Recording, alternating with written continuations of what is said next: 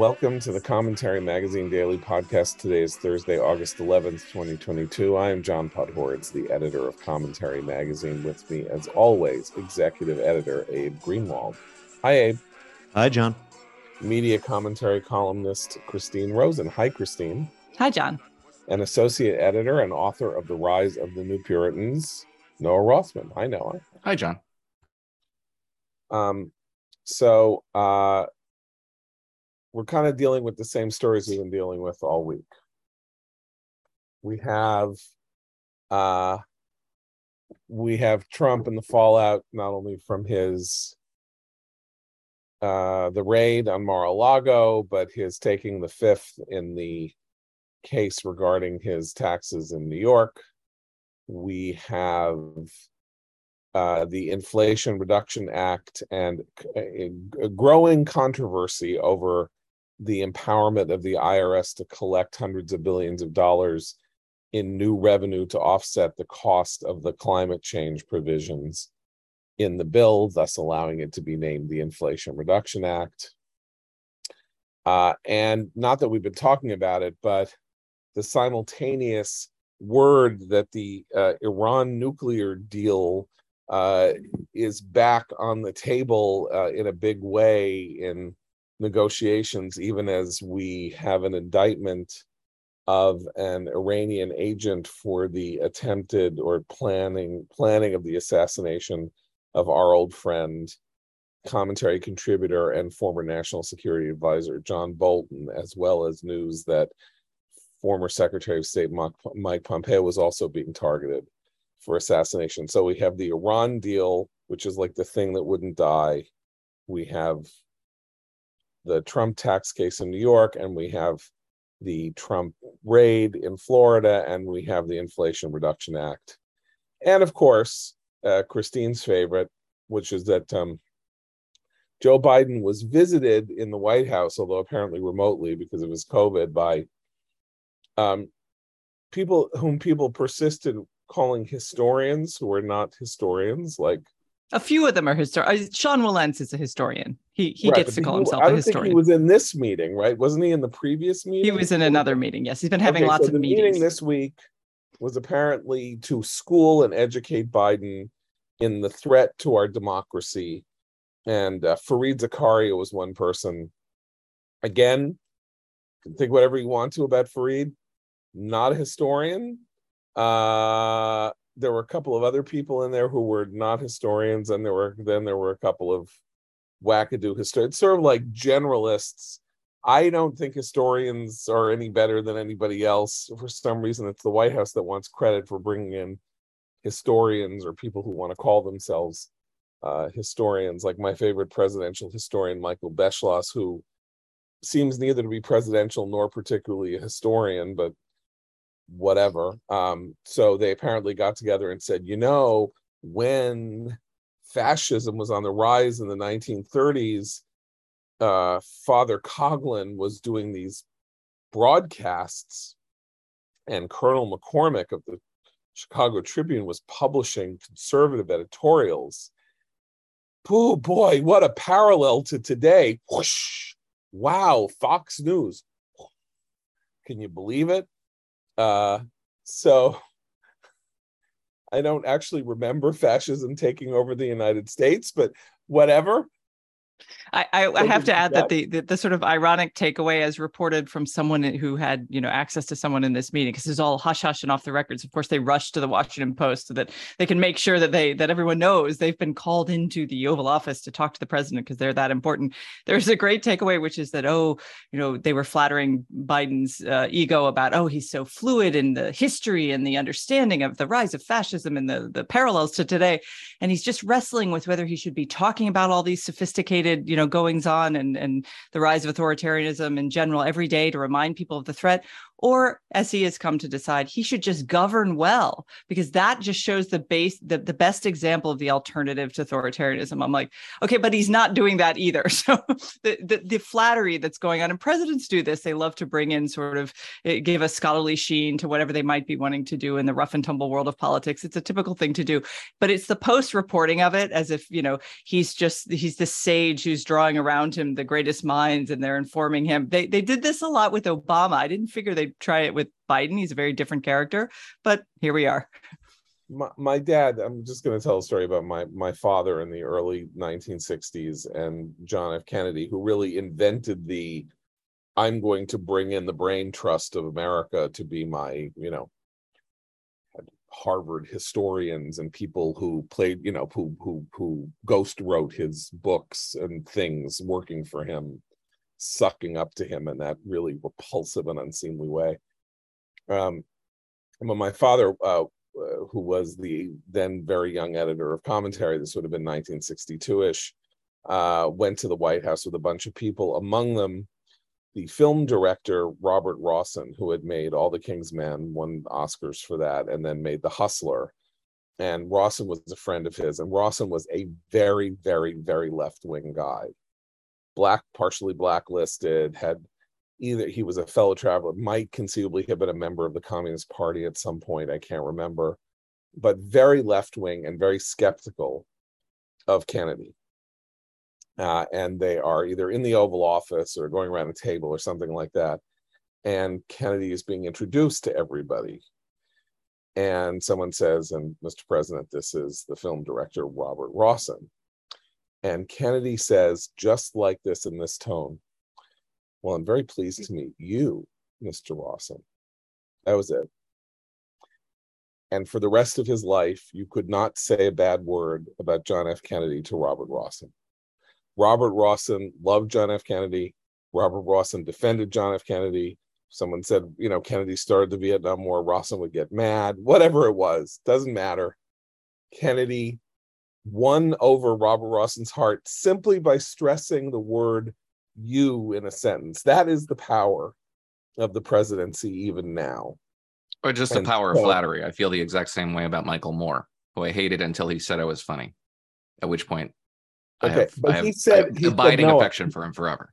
Yeah, but uh, that's very good, Noah. But he said, "You're funny." Here's what the president of the United States said to Robert Rossen: "Nice to meet you." Didn't say, "I loved all the King's Men." He didn't say, "How did you get that performance out of Jackie Gleason in The Hustler?" He just said, "Pleased to meet you."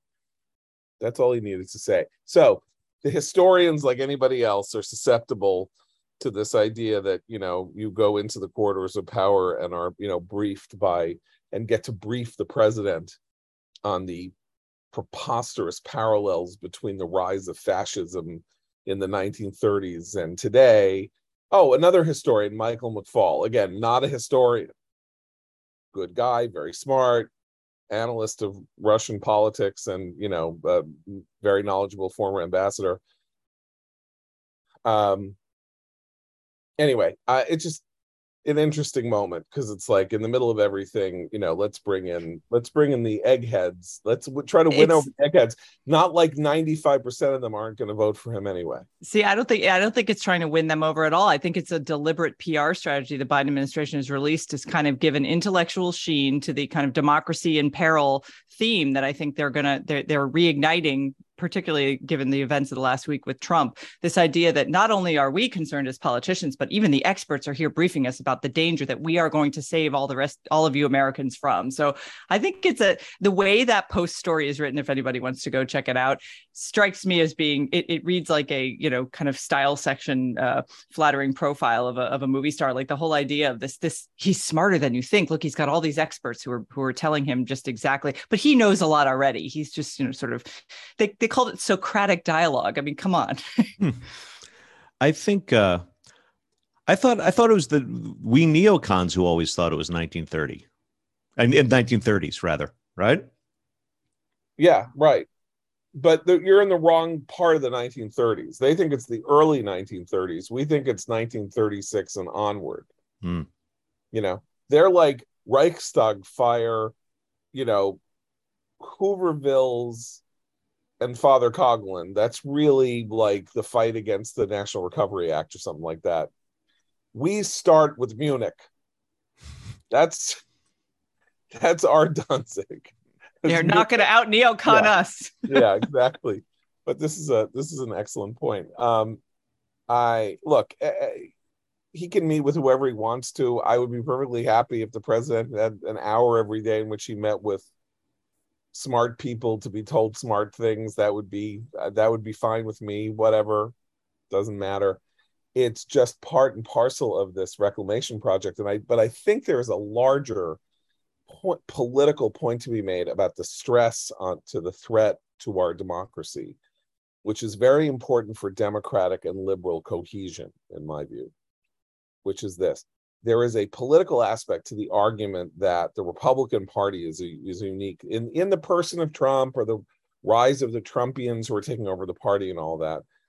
And that there's an important element that I think people, you know, genuinely believe who believe this, but is also very convenient for the consultant class and everybody who needs to bring people out, which is that it doesn't now matter what Republican is running for office it doesn't matter if you don't like Biden. And you know what? The Republicans nominate the risen Christ to be their nominee in 2024.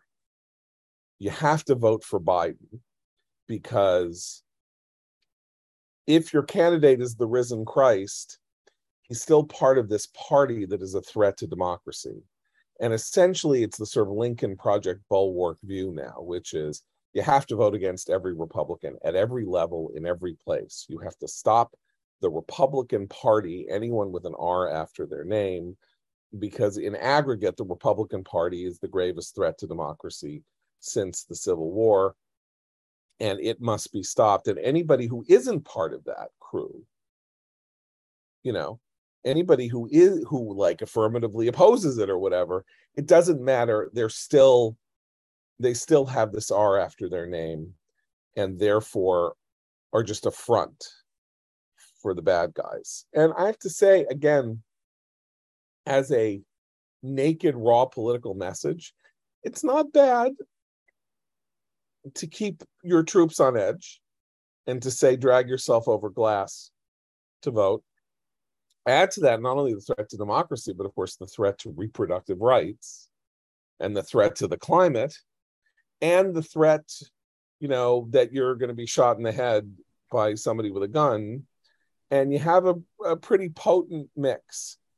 Again, to deal with the fact that in general, people like this uh, would, in these moments, tend to be pretty unenthusiastic, depressed, and unmotivated voters, even though their intent would be, should they get to the polls, to vote the way Democrats would want them to vote. Yeah, but it's a risk. Sorry. Well, but uh, I agree. I mean, as, as a as a political message, it's not bad. Um, as a sort of mode of analysis and recommendation, and that that sort of spread out across the country and broadcast constantly, I think it's um, ruinous because, yeah, look, there's no surprise to anyone listening to to to us that we see a whole host of, of serious problems on the right.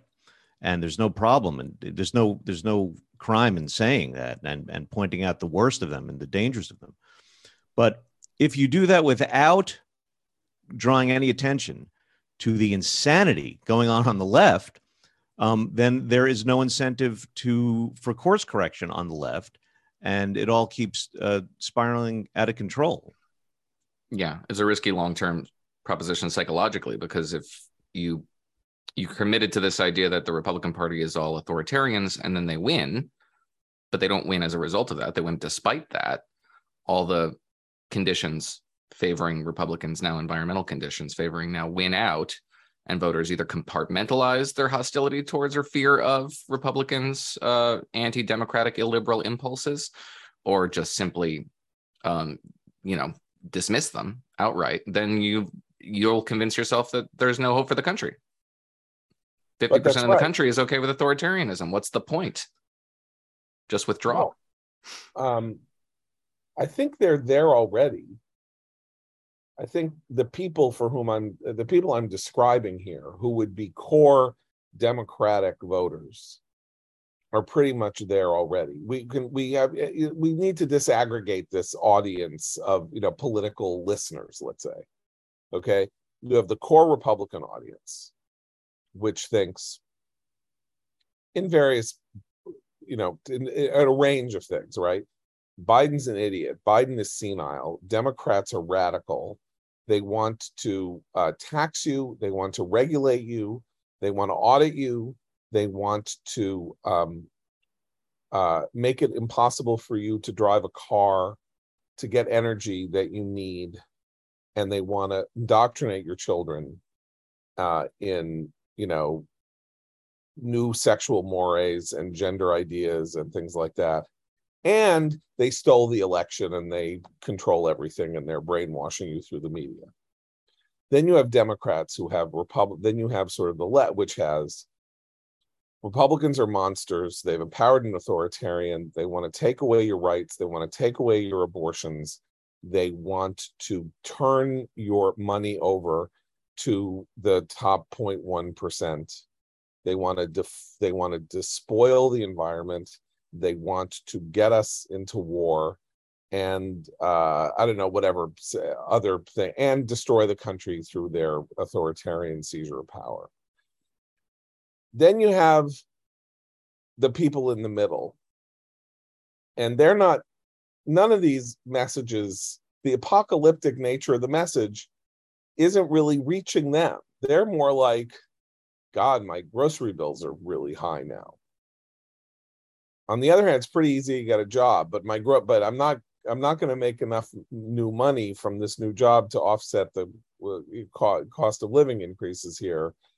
And boy these politicians make me sick all of them with the way they yammer and yell and this and that right? So um in each case if if the democrats prevail in 2022 uh, in some fashion and in 2024 the republican part of this conversation will say America's over.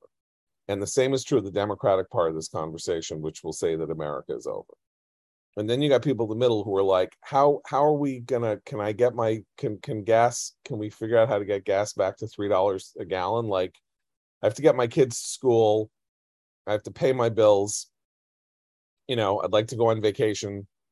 But see, this is this speaks to the issue of how our government doesn't govern well anymore on either side of the aisle, right? And they're not actually good at solving these practical problems. They want to have big, abstract, ideologically driven debates on both sides about what they claim or big ideas. Look, it would have been much better if before Biden disappeared to some home that we don't know who owns it in South Carolina for we don't know how long because the White House isn't releasing how long his vacation is going to be or when he's going to return or any or anything about a schedule that which seems kind of weird and would never have flown in a Trump era. But we do know that he'd be better off sitting around with economists and actual practical people who can solve practical problems instead of having Socratic dialogue with with intellectuals. Like th- this would be something that the American people might benefit from, but they don't. The government governance now requires compromise of a type that's not available to the to the kind of entrenched wings on both sides of the party so they don't get anything done and that's what really angers the people in the middle because they expect the government to work for them it's supposed to work for them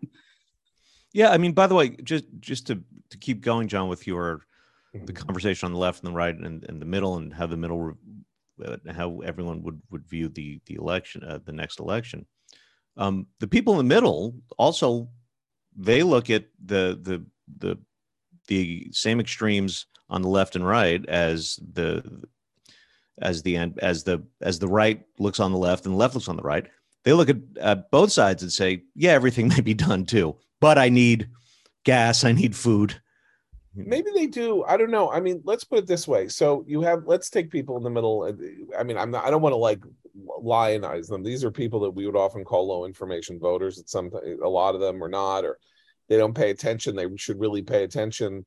Every time they really start to pay attention things can change really fast that's part of the parents revolt issue that you know christine wrote about last september we have a big piece coming up in our september issue by robert Pondiscio on just how serious politically this uh, re revivification of parental involvement in schooling and the war against them is right? So there are things that can really awaken a sleeping giant but mostly they're just not paying much attention and then things are happening to them that they could prevent if they were more involved. But i don't know that they say everything is terrible either way. I think sometimes they probably listen to all this and say what are you what are you people talking about? Like what what what madness is this? Like you're acting like we're we're in a civil war. Like we're not in a civil war. What do you you know my life is no different. I'm not madder at my neighbors than i was 4 years ago. I don't know what you're talking about. And i don't know how many people those are but remember there are more independent voters now than there are democrats or republicans i believe. I'm not quite sure but i think either the numbers are now pretty close to being like 30 27 35 or 32 29 32 dem 29 r and then the rest like aren't affiliated. But i mean those non-affiliated people are maybe non-affiliated not only because they're low information but because the parties are not describing a world that they recognize but but that alone that alone would would sort of inform a, a kind of they, they they that would make them so that they couldn't possibly be enthused about the state of the country and our politics, right? I mean, if they're well, if they're if they're, if just they're about the two this, parties, though. I mean, there's a distinction between independence and true independence. There are more independents now than ever. I think there are fewer true independents, meaning that they don't lean in one direction right. or another. Right. Yeah. So three out of four independents, what, according to this 538 right. piece I'm writing reading right now, says roughly, you know, uh, 75% of those who identify as independent lean consistently towards yeah, one party. They're fellow the travelers. They they they're either sort of they're either liberals or conservatives, basically, and then they vote. Just don't like the label, right? Or the but affiliation. I'm not just talking about voters here. I'm not just talking about electorates here. I'm talking about sort of the country as a whole. And it is a very we're in a the country is in a very very weird condition in this sense. I think we have fairly apocalyptic worries about the future, right? We do, you know, we don't, we're worried about China. We're worried about, you know, uh, the kind of uh, critical race theory, transgenderist ideology stuff, the sort of the, the effort to sort of portray the world as it isn't in order to advance uh, an agenda that we are worried will be very harmful to people and all of that. Others who have different political views have different things that they are alarmed by. But on the other hand, we're not at war, right? We have bad inflation, but we have, you know, very serious high unemployment. We have wage growth. We are in better shape than Europe economically and in terms of inflation. We are not an authoritarian or totalitarian country like the ones that are supposedly growing and threatening us you know it's a pretty nice place to live. We have a constitution.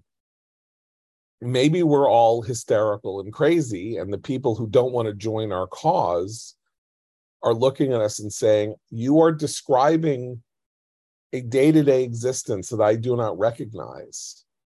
They don't live in new york so they they don't see you know the kind of the the menace and grime and stuff that has grown over the last five years in the subways and on the streets that have you know made Abe and me depressed, for example, or the kind of stuff that's gone on in DC that makes Christine depressed. So I, I don't know. I mean, I just think it's an interesting thing. Like we we push buttons and our buttons are pushed, and then there's a whole realm of Americans who don't even have these buttons now, it doesn't mean that they're not affected. Like they're not, they're coming for them too. We all think, no matter where you are on the political side, like I think we're trying to protect their ordinary life against the people who want government and and sort of like it's kind of mass think group think to dominate everybody. So in that sense, I feel like I'm protecting the people that I'm talking about here in a way that liberals or leftists would say they want to guide them into a better place into a you know into a more progressive place or whatever. But like i say this is not we have to pull back a little and say you know it isn't the 1970s yet. You know the 1970s we lost the vietnam war. You know we had 50% of our military in, in random drug testing testing positive for drug use while on active duty. We had this insane crime surge going that was making not only cities, but almost everywhere unsafe. Petty larcenies, burglaries, muggings, stuff that wasn't just like, you know, Death Wish, Upper West Side, New York streetscape stuff we're not there. That's not the country that we live in now. And we maybe should remember that a little bit that where our apocalypse is all about it's betting on the come. It's like if we don't stop some of the stuff in the but you know, who knows what it'll be like in 2031. But there are people who don't think that way. I mean, four or five years ago, one of the major topics on the right was we're going to have to do something to get our fiscal house in order in the because the entitlements are going to go bankrupt. They're still going to go bankrupt. you know, we haven't even we haven't even continued to talk about that, but why can't you get that to become a major political issue? Because people don't live in the future. You know, if you say to somebody who has like a limited amount of money, look, you really better replace your roof this year because you got five more years of roof, maybe, but it could be three. Do it now, get it over with. But you're like, I don't want to spend that money on the roof because I need a new boiler. And that's new. You know, it's like, you know, telling people they need to fix the entitlement program because in 12 years it's going to go bankrupt is like saying, well, I don't know, maybe we'll all be living on the moon. I'm not, I'm, I'm not going to do that now. I have to, I have, I don't want to spend the money on that but that's a rational reading of how to do you know then it's oh it's terrible. Americans don't think of the long term and we're so irresponsible and the government's so irresponsible. But is it really? I don't know. If we get if nuclear fusion were invented tomorrow a lot of problems would go away. You can't bet on nuclear fusion being invented tomorrow but you know it could happen you know we got fracking and the entire world's you know the entire dominant position of an entire air region in the world that was controlling a lot of geopolitics for 50 years evaporated in 5 years because we started doing this thing in 2007 that we hadn't done before. So maybe the rational view is a more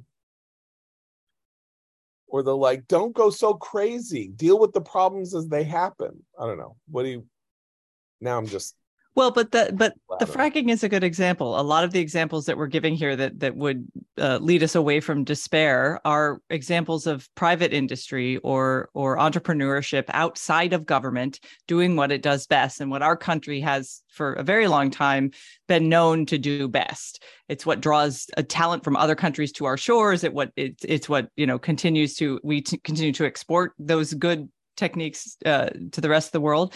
I think what's the challenge for the sort of moderate uh, voter, uh, moderate of either stripe, is that they look at the government now and it just looks like tit for tat, right? So the Democrats are in power. They're going to shove down your throats all the stuff that most people don't want because they have the power. Well, then they'll lose. The Republicans will come in. They'll try to undo everything and do their own stuff. And it's this back and forth, the seesaw and the long term thinking. There's no space for it there because it's too much tit for tat. It's too much. Well, we've got to dismantle all this bad stuff and do our own stuff. And then the new group comes in. That's why I think most people like a divided government. They don't like it when one party has too much power. And right now we're in a new situation situation where the Democrats not only have political power in several branches, but also have a vast amount of cultural power.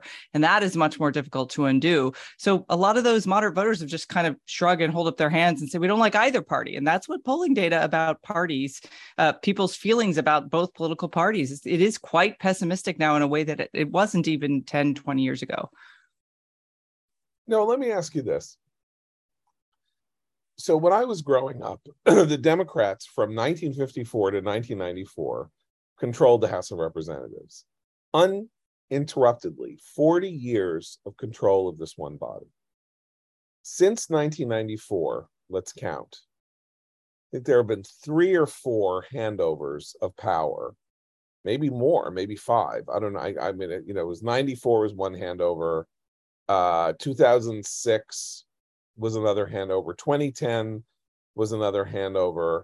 2016 was another handover. And then 2018 was so five turnovers in 28 years after 40 years of no turnover.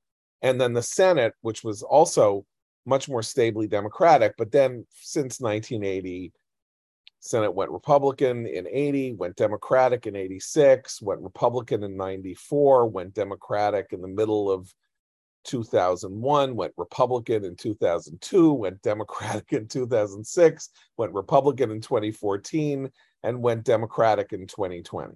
So that's eight turnovers since 1980 wouldn't you think that increasing instability and the fact that these these powers bounce back and forth would have led to more mutual assured destruction treaties? It turns out it's the opposite.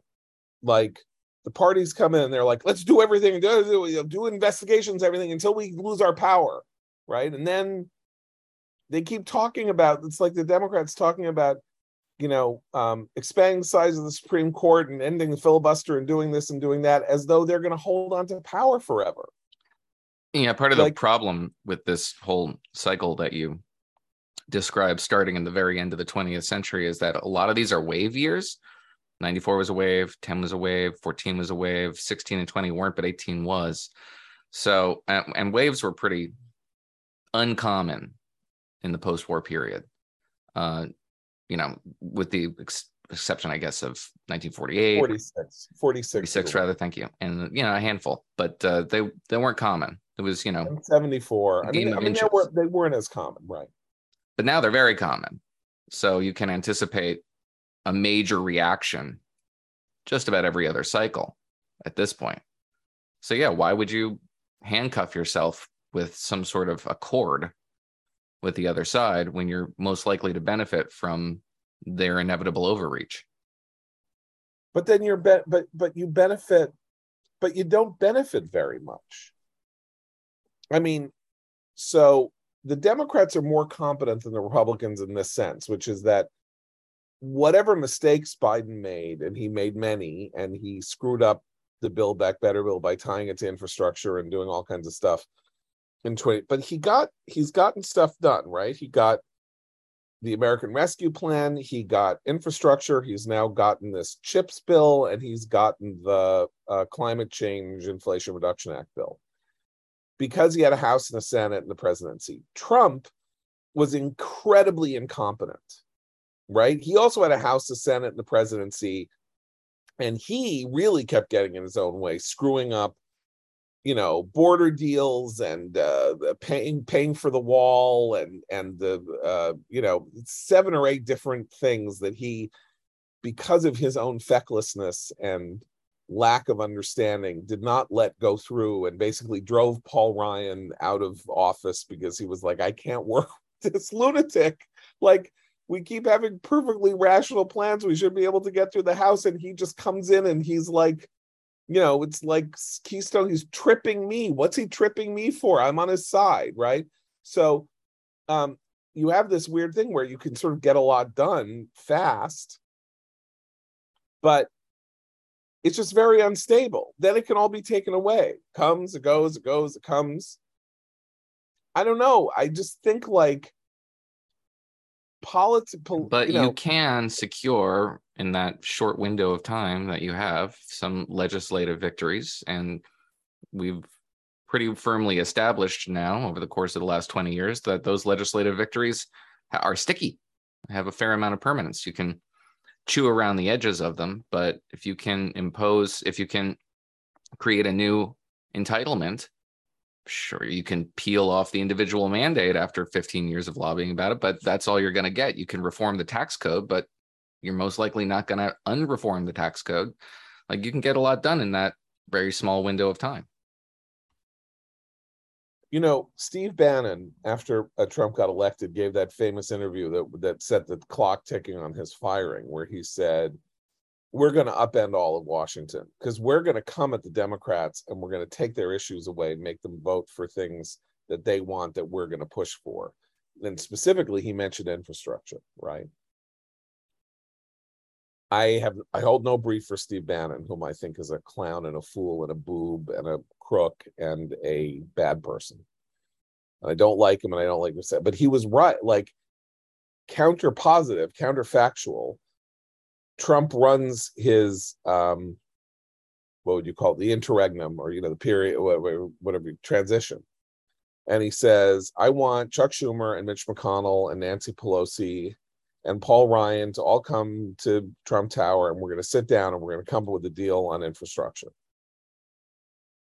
Now, obviously, it would have been gall and wormwood to Pelosi and to Schumer. Uh, but he would have said, look, what do you want? Right? Didn't they have that deal about guns? They had that whole meeting at the White House about guns where Trump said, What do you want? I want to go with you and then he got scared after they sort of had an agreement at the table. But if he'd really done that, uh, and this notion that he was coming from outside politics and he wasn't going to play by the rules and he wasn't going to do this, the whole history of the last six years would have been wildly different. Well, that was the weird irony, uh, right? For all of his bombast and all of his I'm going to blow up the system, when it legislatively, he was all hat, no cattle. I mean, there was just no way he followed through. And he, and part of it's that he just simply, A, he doesn't understand how the process works as an outsider. And B, he didn't care he actually didn't care. As long as he was able to go out there and say let's build a wall over and over again to adoring fans that was that was what the feedback he wanted and it is what drove people like paul ryan. Good people in government who who were trying to actually get things done and speaking of reforming entitlements that was paul ryan's whole thing right for years and years it just th- there was utter frustration that that was the leader of the party. Um, but he was he was the leader. That so you could not get those things done. The difference with biden is that he's getting things done now but as i think abe and noah have pointed out uh, this week a few times he it's almost in spite of him being the president not because of. Also you know regarding the the bannon the bannon blueprint for for you know doing things that, that democrats uh, would like um, Trump created his own opposition to that. Um, part of his movement was about detesting Republicans who would work across the aisle, right? Who who who who who wouldn't just RINOs, uh, yes, blast RINOs. through everything. Yeah. So you know he he had w- once again gotten gotten his own way there. Right. Well, I mean, I, you know, like I say, I was sort of a moment of uh, of interesting political clarity that uh, I don't think he ever had before, ever achieved again. But this notion that if you took the Trump victory as something wildly discontinuous and suggesting uh, a general public feeling, particularly in the Republican Party, that how things were done, including the way things were done you know, with Ted Cruz shutting the government down. We know whatever whatever stunts Republicans had been pulling since 2010 and their victory in 2010, 2014, that this was not the way to go and that some other way was needed because the needs of the American people were not being met by by Washington. Um, yeah, and then Trump couldn't pull it off because you need to kind of like maintain a kind of laser like focus on uh, not only the ideas that can change, that can shift all of these alliances and screw up the current sclerotic, or, you know, or like revivify the current sclerotic system, but also the techniques by which you're going to get there.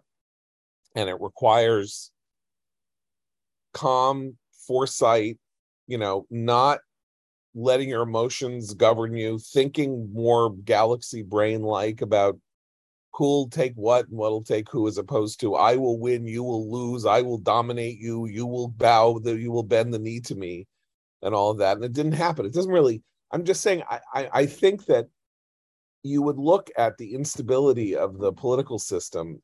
This is where I started with this question to Noah. You would look at the instability is maybe not the right word. The fluidity of the political system really over the last 30 some odd years and say it's interesting, it's a political science lesson that the instability doesn't cause the people who are in the middle of it to try to sue for peace or find a kind of pathway to not just being whipsawed. It's like they want to sail into choppy, into, you know, into icebergs, as opposed to charting a course together where they can go relatively smooth across the North Atlantic.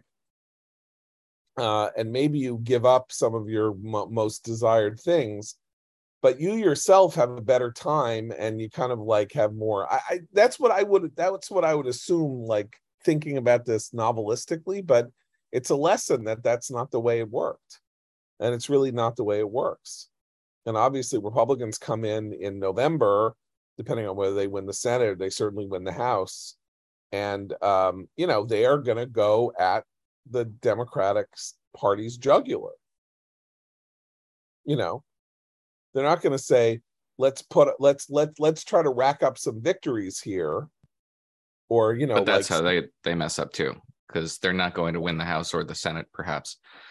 on the back of the idea that well at least somebody finally some committee is going to investigate hunter biden nobody gives a shit about hunter biden in the independent universe of voters. They care about pocketbook issues. They care about putting a check on on the Biden administration legislatively, because as we know now from this wonderful YouGov poll, uh, that uh, all of 12% of voters think the Inflation Reduction Act will reduce inflation. Um, that's the sort of thing that's a killer. It's an absolute killer. They have stepped on their own toes a lot by just ignoring the fundamentals of this year and, frankly, of this administration. But Republicans come in and they execute culture war stuff and they appeal to the Twitter base and then they look like they're taking their eye off the ball. There's not much that a Republican House can do about any of this stuff, save nothing. But that used to be a Republican value doing nothing and doing nothing well. That was the sort of thing that, and that's when Christine made the very valuable point that we're running on all cylinders when this country has divided government, when we have legislative gridlock. Uh, that's it drives partisans absolutely nuts and it drives the press absolutely nuts. But that sort of sustainable stasis isn't necessarily bad for the American political psyche. Can I can I talk about what Republicans might do that not only would be of value but would would be um, very hard to assail from a Democratic perspective, though they would try. That isn't investigating Hunter Biden, which, by the way, I actually again speaking simply politically and cynically i think is a, is is is a necessary act politically because of what happened in october 2020 and the fact that the entire liberal to left to political wing of of in the united states actively work to suppress a news story that would not i don't would not have knocked joe biden out of the presidency by the way. But their terror that it would defaming the New York Post, saying that this was Russian disinformation, you know, shutting people down on on social media, all of that, while it is clearly true, clearly the case that Hunter Biden was up to some pretty untoward things and that there are open questions about the level of his father's involvement in some of those untoward things. They have to do some investigating of it. They can't like unilaterally disarm after what happened with Trump. That that's like po- politics 101. But forget that because I don't think that will have legs except with the people who were would already, you know, want it. We talked about this months ago, but it's still there. How much money did we spend on COVID? $2 trillion, $4 trillion? Where did it go? there needs to be a reconcil not a truth and reconciliation committee. There needs to be like there was both in the Civil War and in World War II. Truman ran one in World War II. Benjamin one, ran one during the Civil War about was there profiteering, mismanagement, misuse of government funds in this unprecedented amount of money being thrown at a problem that we passed these bills, two different bills, colossal amounts of money. Where did it go? And not only where did it go, but how was it allocated? And was the allocation of that money done in a way that was used to reward friends and punish enemies or to you know get political advantage or stuff like that. That is that is what government oversight is about. And we don't hear much talk of this. But you know if the republicans won the senate i mean i a couple of friends of mine who are senators i've said this is what you should try to you should try to go for us you should chair a special you know committee to investigate covid era government spending and get 20 people on and do it as caesar's wife as possible. Because nobody's going to like you know everyone's ox is going to be gored probably but we it's something a we need to know and b you know i don't know i just feel like uh if we're going to look backward that's where we need to look. Are we really going to just let this all go that we spent 4 trillion dollars and we don't know where them all the money went for education for example? Were those schools ventilated properly? That money gets spent on on creating new hvac systems in schools across the country?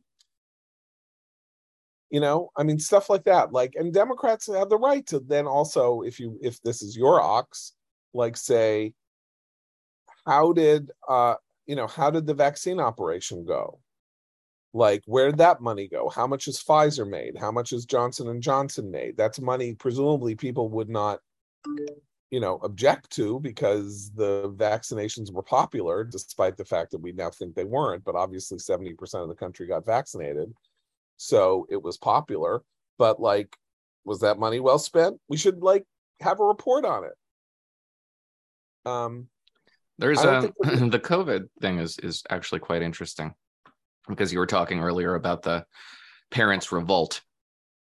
And there are um inklings little green shoots of a sentiment among what we disparagingly perhaps call low information voters, but unaligned voters, low engagement voters, maybe not even midterm voters, but certainly general election voters, um, who are re-engaging on in opposition to mandates across the board. Now, some of that manifests in ways that I think are kind of unhealthy, like mandates against MMR vaccines, for example, in schools, but a generally libertarian, classically liberal libertarian uh, approach to the idea of mandatory activities um, being imposed on you by state, local, and federal governments. Uh, that's the sort of thing that a party that had any any vestiges of libertarian sentiment left in it could capitalize on, but we don't have any of those anymore. At least not not not at the forefront of the Republican Party in particular, that it has sacrificed that sort of emphasis on individual liberty above all as one of its primary value propositions. If that's your value, and people do vote values, they vote policy outcomes, they vote, but they want to see people who share their general worldview representing them in government, as hard as that is to define. But if your worldview includes sort of a don't tread on me sentiment. I don't know who is interested in capitalizing on that anymore.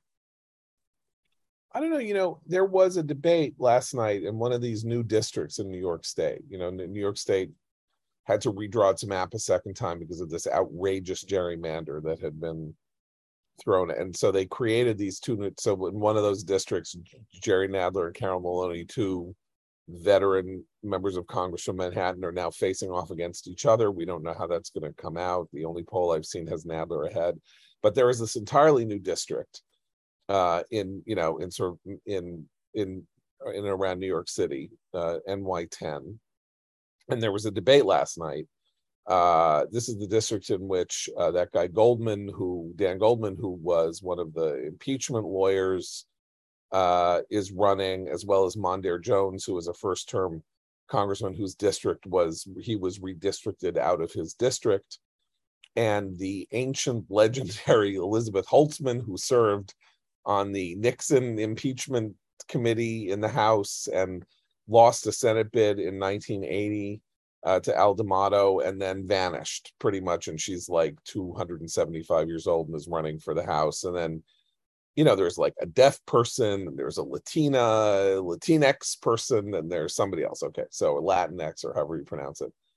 So there are like six candidates in this race, and there's sort of like a lightning round. And at some point, the lightning round, Errol Lewis, who was writing lightning round, said, "Do you favor COVID mandates on public transport, planes, and in schools?" And they all said yes. Well, Goldman said he would follow the science, but all five of the six of them said there should be COVID mandates in schools when school starts in September, as well as on buses, trains, and planes. Now I'm struck by this because so these are all this is like a race on the left, like you know the you know this is just sort of like you know like marjorie taylor greene's district except in except in left-wing circles right? I mean this is they're they're operating in la la land anyway but um